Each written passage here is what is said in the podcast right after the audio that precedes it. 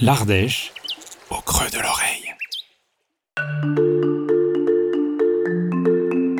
Bonjour et bienvenue dans l'Ardèche au creux de l'oreille, le podcast de vos prochaines vacances.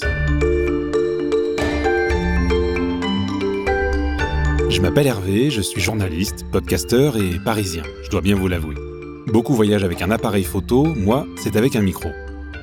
Dans cette série, je vous emmène à la découverte d'un département accueillant et chaleureux qui vous ouvre les portes du Sud, un territoire où il fait bon vivre, cerné par des paysages époustouflants.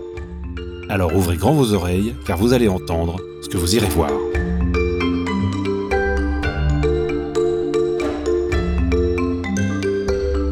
Aujourd'hui, je vais vous faire découvrir l'Ardèche en hiver, car lorsque le relief ardéchois se couvre de neige, c'est un autre dépaysement qui s'offre à vous notamment grâce à Gérald-Éric Lavallée, spécialiste des loisirs et sports en pleine nature depuis une trentaine d'années avec la vallée d'Amaroc. C'est au col du Pendu, au cœur du parc régional des Monts d'Ardèche et sous un soleil radieux, que je retrouve Gérald à environ 1400 mètres d'altitude, en compagnie de Sandra, sa stagiaire, et de sa meute de chiens de traîneau. Je vois Gérald et Sandra qui m'attendent. Les chiens sont tous attachés là-bas. Bonjour Gérald. Comment vas-tu? Très très bien, il fait un petit peu froid ce matin, mais euh, ça veut dire qu'on a de la neige qui va tenir un petit peu, donc c'est plutôt une bonne nouvelle. Écoute, on a de la neige, on a du froid et du soleil surtout, c'est trop bien. C'est un vrai bonheur et je sens qu'on va se régaler ce matin. Les chiens sont un peu impatients de partir, j'ai l'impression. Et il n'y a pas que les chiens qui sont impatients, car j'ai l'impression de vivre une aventure digne d'un récit de Jack London avec les six participants de cette randonnée à traîneau. Après une tournée de câlins auprès de la trentaine de chiens présents ce matin, on commence évidemment par un briefing, car Gérald a à cœur de rendre les équipages autonomes tout en les sensibilisant au bien-être des animaux. Euh, la qualité de la matinée qu'on va passer ensemble dépend de vous. De vous, la capacité des chiens à vous supporter physiquement, et ça c'est facile à comprendre physiquement par la charge et la contrainte physique qu'on impose lorsqu'on est sur le traîneau, mais bien comprendre qu'on est le sac à dos sur le dos du chien. Et toutes les actions que vous allez avoir sur le traîneau vont se répercuter dans le dos du chien. dans un premier temps de façon physique et dans un deuxième temps de façon psychologique. Donc si je vous ai demandé d'aller voir tous les chiens, de leur faire une petite caresse, euh, c'est pas pour perdre du temps. Ici c'est plutôt pour en gagner après. Nous avec euh, Sandra on va ouvrir la marche. Derrière nous, vous allez être deux, avec des attelages de six chiens, et on va se suivre les uns derrière les autres. Et j'attends de vous une certaine autonomie quant à gérer l'attelage. Vos chiens de tête, vous en retiendrez le prénom. C'est-à-dire qu'avec Sandra, quand on viendra vous euh, positionner les chiens devant votre attelage, je vous donnerai le prénom des chiens de tête à ce moment-là, que vous retiendrez. Vient ensuite le moment d'équiper les chiens de leur harnais et de les rassembler par groupe de 6 devant chaque traîneau. Puis très vite, nous voilà partis sous le regard attentif de Gérald qui ouvre la route.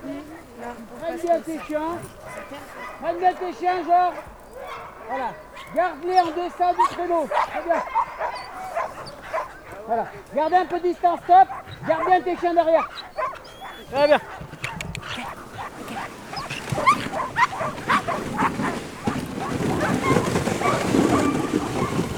La communion avec la nature opère instantanément et on prend un plaisir fou à parcourir les sentiers et les plaines enneigées au rythme des attelages. Une conduite qui réclame cependant de l'observation pour anticiper les obstacles. Alors Gérald, explique-moi un petit peu comment tu agis sur le traîneau. là on vient de démarrer, on est en montée, donc j'effectue une petite poussée légère derrière le traîneau juste pour faciliter le, démarrage, la prise d'inertie.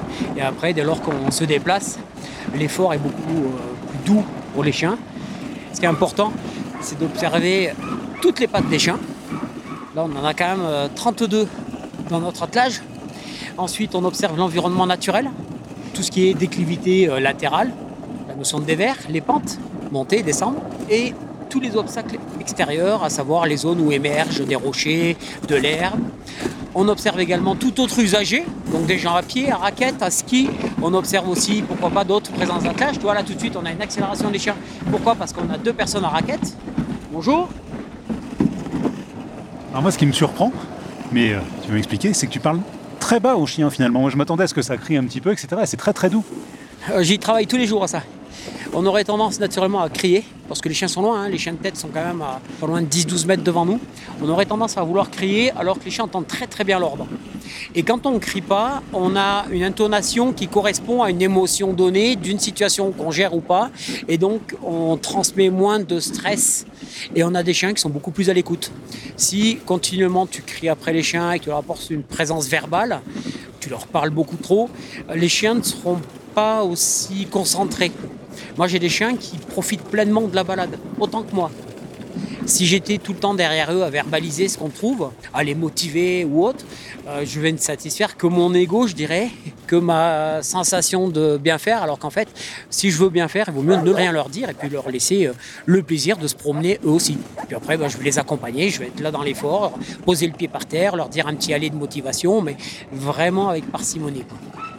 À chaque pause, Gérald prodigue ses conseils aux apprentis mushers, c'est comme ça qu'on appelle les conducteurs de traîneau, et les prévient des obstacles qui vont se présenter sur notre parcours. On a une grosse montée qui se verticalise bien sur la fin avec euh, cailloux et terre au sol. Donc bien sûr, celui ou celle qui conduit ne reste pas sur le traîneau, vous marchez derrière pour aider vos chiens. D'accord? Non, tu restes dedans. Les princesses, vous restez dans les traîneaux. Allez. Alors, tu le disais en présentation, il y a plusieurs races de chiens. C'est une équipe que tu composes un peu comme un sélectionneur au foot Alors oui, en effet, tu vas tenir compte des capacités physiques des chiens, bien évidemment, puisqu'on leur impose d'abord une présence physique. Ensuite, tu vas tenir compte des capacités euh, affectives. C'est-à-dire que les chiens, ils vont travailler en binôme, donc il est important qu'ils travaillent avec quelqu'un qu'ils apprécient. Et ensuite, quand tu as de l'attelage, tu mets des chiens plutôt intelligents qui sont en mesure euh, ou d'écouter les ordres que tu peux leur donner, voire même mieux encore, qui ont l'intelligence et la sensibilité de l'environnement global dans lequel on se trouve. C'est-à-dire qu'on va avoir un chien qui va avoir une lecture, lecture de l'itinéraire. Un très bon chien de tête peut te faire comprendre que le choix de direction que tu lui as donné n'est pas le meilleur. Donc il est important de bien connaître son chien, de sorte que ce chien, lorsqu'il te montre un choix de direction différent de celui que tu as pu lui donner, ben, il puisse être justifié parce qu'il y a une raison que toi tu ne vois pas. Si je place 16 chiens sur mon attelage, le chien de tête il est à plus de 15 mètres devant moi. Donc il est vrai qu'il est important ben, d'avoir cette part de, de confiance entre lui et moi, de sorte que je lui laisse la liberté et la possibilité d'aller jusqu'au bout de son choix. Pour moi, il n'y a pas de mauvais chien apprenne moi d'être le bon chef d'orchestre, puis de mettre le chien euh, avec l'instrument qui lui convient. Quoi. Voilà. Pour moi, euh, tous sont intéressants, tous euh, aiment faire ce qu'ils font, tous ont du plaisir. À moi d'essayer de bien structurer et de coordonner l'ensemble. Je profite d'une petite halte dans une clairière immaculée pour en savoir un peu plus sur le parcours de Gérald, qui enseigne les sports de pleine nature depuis 35 ans, escalade, spéléologie, canyoning, kayak ou randonnée pédestre. Sa passion des chiens de traîneau remonte à l'adoption de son premier chien, qui l'a conduit à développer son activité hivernale quelques années plus tard. Mon premier chien, je l'ai eu en janvier 1990, un samoyède, avec qui j'ai commencé à faire euh, des belles balades en montagne, beaucoup d'alpinisme dans les Pyrénées. Et c'est un chien qui m'accompagnait dans tous les sports en nature que je pouvais faire, puisque je l'emmenais en raft avec moi, je l'emmenais en spéléo avec moi, je l'emmenais en canyon avec moi. Voilà, et puis ce chien a été euh, moyen de me rapprocher de l'univers du chien de traîneau. J'ai rencontré des mushers. Puis doucement, mais la, perspective d'avoir des chiens pour voyager avec eux dans le Grand Nord. Donc j'ai fait un premier séjour en Finlande en 97. J'avais 10 chiens et c'était donc l'aboutissement du fait d'avoir acquis euh, d'autres chiens. Donc un premier c'était un samoyède, ensuite j'ai adopté deux chiens esquimaux du Groenland, ensuite un malamute et puis après des chiens que j'ai fait naître à la maison, issus du croisement euh, groenlandais euh, samoyède et groenlandais malamute confier mes chiens, euh, bah, c'est une part de responsabilité au niveau de la sécurité des participants, bien sûr, mais aussi de la sécurité de mes chiens. Ce qui est important à mes yeux, c'est que les gens soient acteurs, acteurs de leur activité et non consommateurs. J'estime qu'au moment qu'ils ont les capacités physiques, intellectuelles de conduire un attelage, ben, c'est tellement plus riche pour eux et d'autant plus riche pour mes chiens dans la relation qu'on peut mettre en place. Georges, c'est d'autant plus important pour toi qui es grand de bien compenser le dévers en te mettant toujours du côté du sommet, d'accord?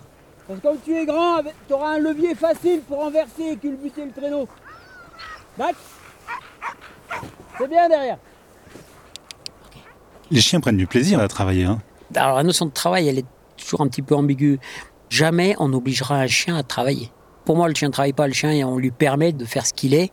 Parce que c'est vrai qu'on aurait tendance à avoir une connotation de la notion de travail on le perçoit pas bien alors que le travail, enfin moi personnellement j'aime travailler, je me vois pas ne rien faire et ces chiens-là, ben ils sont mieux avec nous que de rester. Ils seront toujours très joyeux, très enclins à venir euh, avec nous pour être de la balade. Et si les conditions d'enneigement sont variables de décembre à mi-mars, les monts d'Ardèche offrent un terrain de jeu étendu et des paysages exceptionnels. Alors je vais jusqu'où j'ai envie d'aller.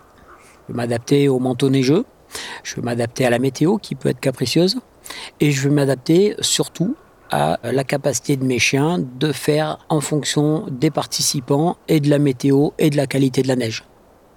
Donc je pars pas pour une distance donnée, je pars pas pour une durée donnée, je pars pour faire que ça soit confortable pour les participants et les chiens.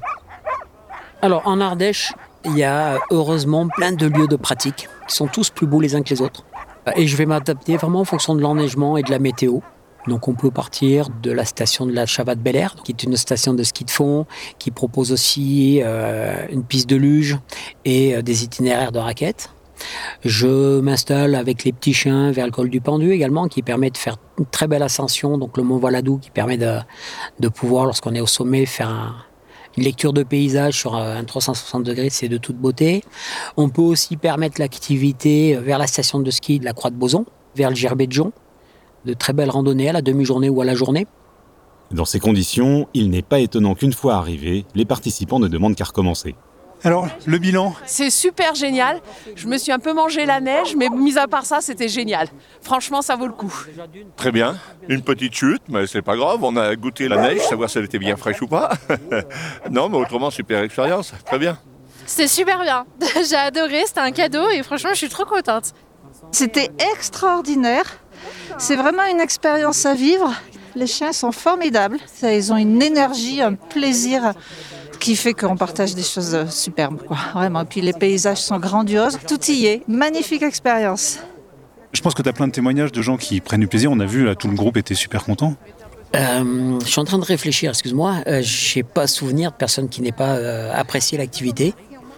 On a des chiens qui sont attachants. On a une montagne qui est belle et attachante. Des paysages, quand c'est le cas comme aujourd'hui, où la météo nous permet de voir loin et ça, c'est quelque chose qui permet vraiment aux participants de vivre la montagne et de la vivre telle qu'elle est, belle et en toute simplicité. Merci. Alors on a passé un super moment avec le groupe, un super moment avec les chiens, mais il est temps de se dire au revoir parce qu'il y a une autre randonnée qui se prépare pour cet après-midi, je crois. En effet, oui, cet après-midi, on a notre groupe de six personnes. Eh bien, merci beaucoup Gérald et Sandra de m'avoir euh, accueilli et de m'avoir fait découvrir euh, ce mode de randonnée absolument génial. J'ai l'impression que j'ai pris autant de plaisir que les chiens. Au plaisir bah, de t'avoir à nouveau euh, avec nous pour balader sur la montagne choses. Ce sera avec grand plaisir en tout cas. Merci beaucoup et très bonne journée à vous deux. Merci. Ciao. Au revoir.